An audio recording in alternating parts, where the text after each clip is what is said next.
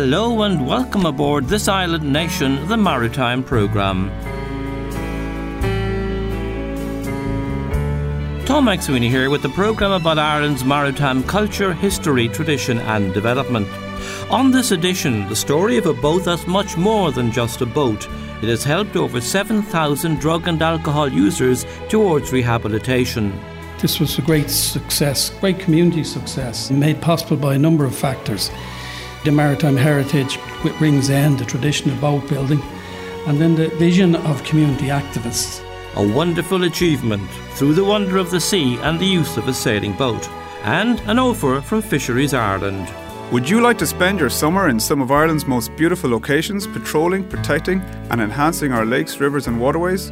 At Inland Fisheries Ireland, we are in the middle of our seasonal recruitment campaign for the role of fisheries officers.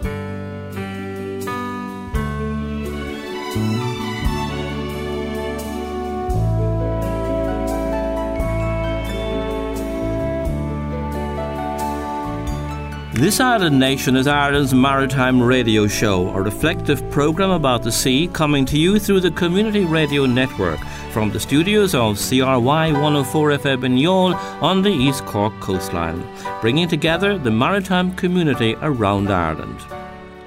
Through community activity, great achievements can be made. The Rin Voyager project is one of those, emanating from the Dublin riverside communities of Ringsend and Poolbeg, areas which resonate with seafaring history and pride in marine tradition. It has helped over 7,000 users of the Drug and Alcohol Task Force project in Dublin. The blue hulled Rin Voyager, a sailing ketch, shows what can be achieved through the sea for many people. Dennis Murphy is the project manager. Well, there's a great sense of pride, Tom, uh, within the community. Uh, we're certainly proud of Poolbeg Training, which is the the, the project and the Rin Voyager then as, as a result of the project. Uh, this was a great success, great community success. Uh, community success uh, made possible by a number of factors firstly the maritime heritage with Ringsend, the tradition of boat building, and then the, the, the, the, the vision of community activists. Um, the late Captain Philip Murphy was a captain with Irish Shipping, and he and uh, Charlie Murphy, who was a merchant seaman for years, then the late John Farrell, also a merchant seaman for years, and another community activist, Mary Lawless. And um, these got together and approached FÁS at the time in the early 90s for funding to set up a community youth training program. FÁS agreed through the Department of Enterprise, Trade and Employment. Project was set up. Um, the, the project, uh, the Rin was built then by, by unemployed tradesmen in the 90s. There was recession time as well. And um, early school leavers then from Regal House, which was a, a, a community workshop so there's a combination of, of old skilled shipwrights, welders, uh, painters, uh, carpenters, uh, electricians, and then the young the young lads wanting a chance. So that's how the project started off. Funding was received. And of course, Ringsend has a marvellous reputation. I mean, the whole part of Dublin, Ringsend, the maritime tradition, the docks, the boat building, everything. Exactly. The Galway hookers even were dependent on Ringsend for a long while. That's right. Yeah. So where else would it start and? Where else would it be a success with the with the skill set that was there, the experience, and the, the elder uh, statesmen with the with the younger generation being showed the ropes. Many of those young people got apprenticeships with Dublin Port as a result of being on the project. The pride in the Rin Voyager is very obvious from the from the, the, celebrations he had to mark the 25th year. There's been huge achievements in the sail training, the getting of young people in. It's a great community effort. Absolutely, yeah, yeah. Um, no more so than than the, the young people getting involved, being mentored by those people with the skills, and those skills are not written down. So it's very difficult for them to be passed on to the next generation. But so much was done with those mentoring the younger people. And as I said, a lot of those young people, some of them were given apprenticeships with Dublin Port after serving the time with the shipwrights and producing this magnificent 42 foot uh, sailing ketch, you know. And you kept it going despite the fact that at times funding from state agencies like FÁS was cut. The community got together and you kept it going. We kept it going. The uh, funding did cease from uh, FÁS through, through local government um, decision making at the time with the recession. But the project uh, board decided to approach the South Inner City Drugs Task Force. Uh, and in 2006, funding was received from the task force to facilitate the, the RIN Voyager being used as a, an aftercare rehabilitation for those recovering from addiction and young people at risk of addiction. So the, the task force have supported the project now since t- 2006. That fascinates me because it shows the sea can be used for so many things. That training people trying to get out of drug addiction and that, mm. using the sea in a boat for that is, is a great story. Yeah, well, I mean, they're in a different environment. They're, they're, they're, they're on the drugs, in the various drug projects, and then they go out at sea. And to, to survive at sea, you have to have teamwork together. So they, they, they, they use that facility and gain different experiences, which is something that they wouldn't have gained. So it's it's good for the projects, it's good for the clients as well. And she looks very well equipped. You haven't you haven't spared on the equipment on her, obviously. No, no, she's fully licensed, as I said. She's had a, a refurb in 2002, built in 92, 93 a refurb in 2002, funding put, put into her, and that funding was received through Dublin Docklands Development Authority at the time. We, we have no problems with seeking corporate social responsibility, and a lot of them are happy to, to give it. Dublin Port has been the main uh, supporter. Uh, as I said, they provided the, the, the big work shed, they provided tradesmen, and they gave the young lads apprenticeships, which was very important. And last year, to do the attain the passenger boat license from the Department of Marine, they support us with financial aid and the use of their tradesmen to work alongside our skipper and, and his mate. The mate uh, is, is Larry Scully. He's a former uh, port fitter. And Adrian Martin is the skipper, and he's a former port uh, tug, tug master, and he was a merchant seaman as well. So it's steeped in the tradition, and the people that are on our using our working are, are people steeped in the tradition of, of boats and sea. So You've a magnificent then mingling of onshore support, the administration, people like yourself who keep it going, and the people who are at sea who keep that tradition going.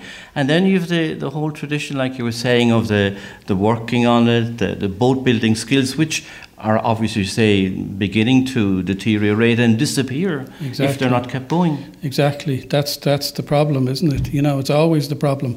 And you know, volunteerism is is is often not appreciated as much as it should be.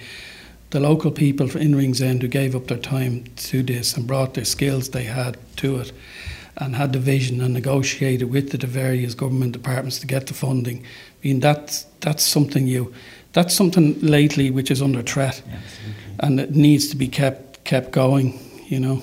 And finally, Dennis, 25 years looking back, there's no doubt it has been a success. The future, the future, well, we would hope to continue with the task force support and with the support from Dublin Port. Um, we, would have no problem with any other company wanting to get involved through their social, so, corporate social responsibility uh, policies. Uh, to we, we would love to have add to our fleet of one another another RIN Voyager, RIN Voyager two uh, and continue this work. We, we, we, through, the, through the National Drug Strategy, uh, supporting recovery, reducing harm, we, we intend to make the RIN Voyager available for seven months of the year. We've added a month on, so we're now going to operate between April to the end of October, as we now have the required license from the from the department. Um, and we're also going to look at uh, the community training centres for youth. A lot of that, that, youth are at risk. The youth reaches, and we're opening up the project to for them to avail of, of the project. Possibly bring out the coordinators and managers of the CTCs and youth reaches um, to do some team building work and then facilitate the young people to come out then then afterwards. Yeah, so that's for the future. So hopefully there's someone out there will will fund uh, a second round Voyager. Hopefully. And we should say finally, she's kept down at Poolbeg. Poolbeg. A marvellous, a marvellous piece, a, a, great yeah, club. Absolutely, yeah. A great, another great local uh, success, you know. Um, all, all, of the local, the, the St Patrick's Rowing Club, Stella Maris Rowing Club, the, the yacht club itself. I mean, the, the amount of history that's there to be tapped into and the skills that's there with the people, it's, it's, it's marvellous. Indeed, it is a great project, and I remember former Minister Ruairi Quinn talking about it many years ago and helping with that idea of the sea, underlining the value of the sea and what can be achieved through it. The RNLI is replacing its older lifeboats fleet with new boats to create a faster and more efficient fleet. Clogherhead and Wicklow are the next stations which will see these changes. Clogherhead in County Louth is to get one of the Shannon class, while a change in Wicklow will see the last of the Tyne class lifeboats leave Ireland. Neil Stevenson, Public Affairs Manager with the RNLI in Ireland, reports these changes. There is a lot of work going on at RNLI stations this year, both in terms of lifeboats and the slightly less glamorous but nevertheless important work of putting the right infrastructure in to support them. Those in the lifeboat community know that Clogherhead RNLI are eagerly awaiting arrival of a new Shannon class lifeboat. After exceeding their Shannon fundraising community appeal target through some of the most incredible and ingenious fundraising feats, they had the pleasure of announcing their new arrival to the world, and the RNLI has a lovely way of marking this. At precisely 12 noon on a January afternoon, eight bells rang out over Poole, announcing to the world that lifeboat 1331 was in the water for the first time. The lifeboat is due to arrive in Clogherhead on the 2nd of June, and I'd advise everyone attending to book the next day off work. There will be some celebrations for that. The station was represented at the All Weather Lifeboat Centre by Declan and Orla Levens, Noel and Alice Phillips, Martin and Emily Hodgkins, and station mechanic Porig Rath. It's going to be busy in Wicklow or in Elipu with comings and goings over the next few months. Wicklow will also be receiving a Shannon class lifeboat soon. It's a relief one, which will be replacing their Tyne all weather lifeboat. This is a huge occasion as its departure will see the last operational Tyne lifeboat in the RNLI leave service. It's lovely to see an Irish station have that honour. The Tyne class lifeboat was the first slipway launch lifeboat and introduced into the RNLI fleet in 1982. The last Tyne was built in 1990. We have been replacing our Tyne class lifeboats with Tamar class lifeboats originally, but now with the Shannon as part of our plans for a faster and more efficient 25 knot all weather lifeboat fleet. Finally, the RNLI is carrying out throwbag training with its community safety volunteers. In partnership with Wexford Marine Watch, the initiative aims to give local community groups and businesses the opportunity to understand the dangers of the local waterways and gain the knowledge, skills, and confidence they need to be able to recover someone from the water and report the rescue. This is such a simple life saving device, and anyone can be trained up in it. We hope this pilot is successful and that many more businesses and landside premises look to use it in future. Until next time, safe harbours and calm seas. Neil Stevenson reporting from the RNLI, where this year the station at Baltimore and West Cork will be marking its centenary. And also on the Cork coastline, the Crosshaven station in Cork Harbour, which is one of the busiest in the country with its inshore lifeboat, is looking for volunteers. Now, Justin Marr has a roundup of other maritime news from home and overseas waters.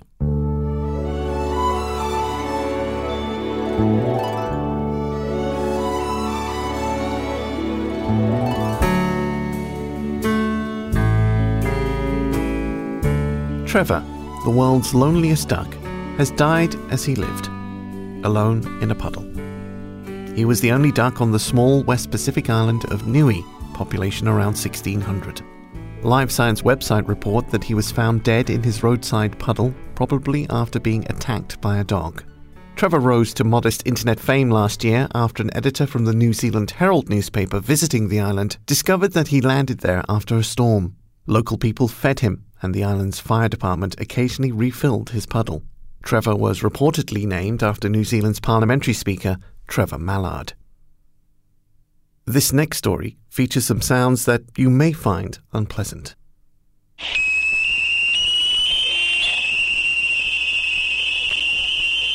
This is the sound of mid frequency active sonar. It generates a very loud pulse between 1000 and 5000 Hz with a pulse duration of approximately 18 seconds. It's used for submarine detection less than 10 kilometers away and provides more detailed information than its low frequency counterpart. Spanish researchers from the University of Las Palmas de Gran Canaria have identified a link between a ban on the use of sonar in waters around the Canary Islands 15 years ago and a reduction in whale strandings in the same region. It suggests that vulnerable deep diving species, such as beaked whales, respond to the stress of sonar pulses by fleeing to deeper waters, putting them at an increased physical risk from the increasing pressures below. The scientists have recommended a ban on mid frequency active sonar where mass strandings are prevalent. Sonar systems, first developed by the US Navy to detect enemy submarines, generate sound waves up to 235 decibels. In comparison, the world's largest rock band can reach up to 130 decibels. There have been claims that seaborne military exercises using sonar are a threat to marine wildlife, and in particular beaked whales, of which species there were mass strandings in Scottish and Irish waters last year. World sailing history was made this week when 73 year old French sailor Jean Luc van den Heede became the oldest man ever to complete a solo round the world race when on Tuesday morning he arrived back at Les Sables d'Olonne in France, from where he had started the Golden Globe race 212 days before. The French veteran sailor had led the race since August and showed his ability and determination in his mid 70s, which should put to shame advocates of ageism and underline that sailing really is a sport for all ages. Finally, the Irish inshore fishery sector has devised the first blueprint for its own development. This was done in partnership with the Department of the Marine through the National Inshore Fisheries Forum. It has set up objectives for implementation with the support of the State Fisheries Development Agency, Bord Iascaigh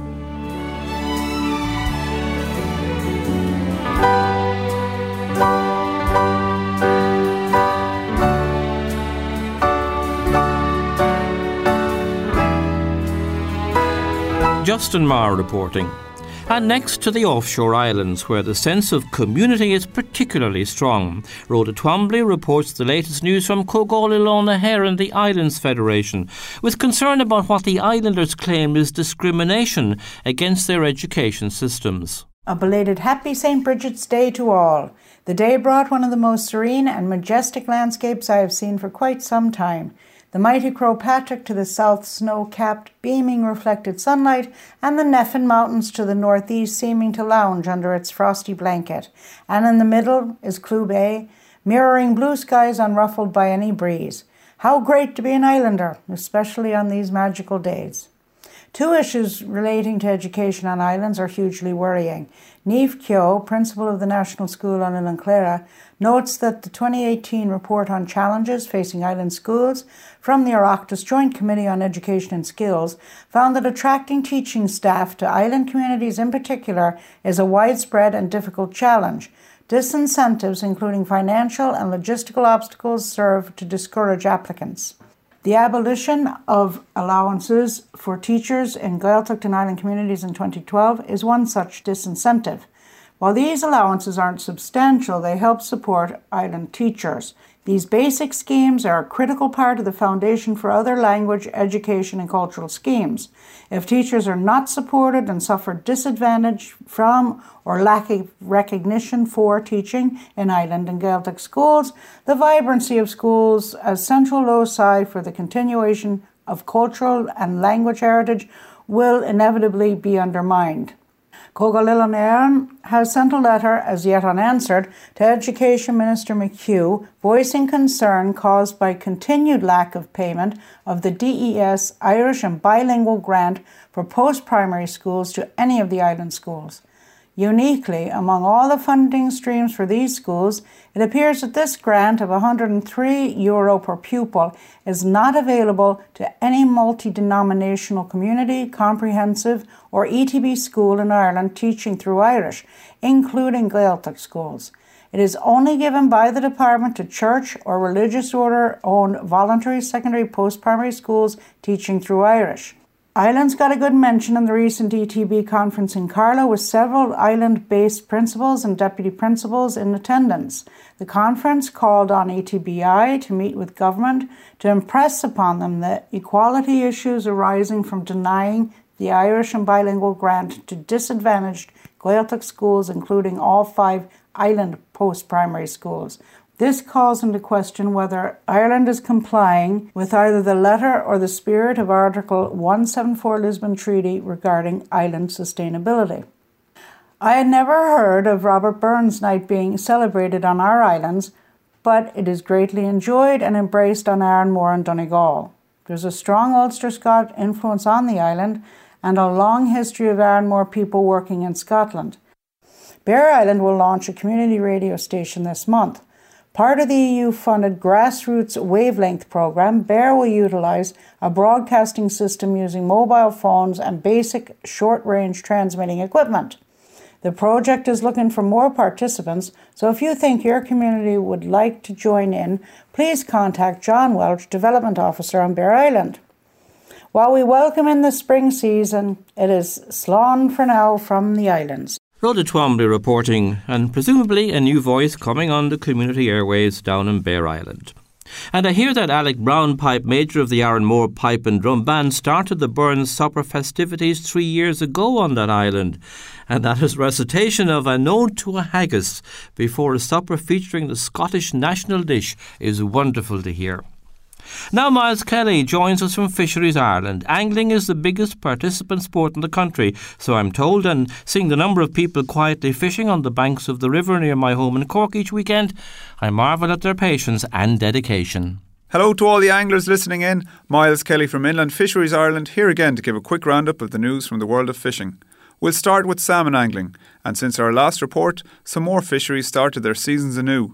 In Kerry, the Laune and Lough Currane opened on January 17th, but apart from a few kelts, no salmon were met that day.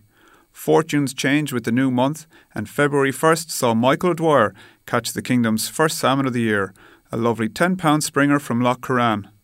February 1st also saw the Munster Blackwater open. Unfortunately, the river was high and rising on the day. It was more a brown water than a black water. Nonetheless, a good number of anglers turned out to their favourite haunts. Fishing was done in respect of opening day rather than in any real hope of catching a salmon. For most, it was all about the ceremony and marking the moment. Many toasted the river with the nip of something strong, while others took a moment to pray for a good season, old friends, and the safe return of both salmon and fishermen alike. Up at the very top of Connemara, though, the Delphi fishery had better luck on February 1st.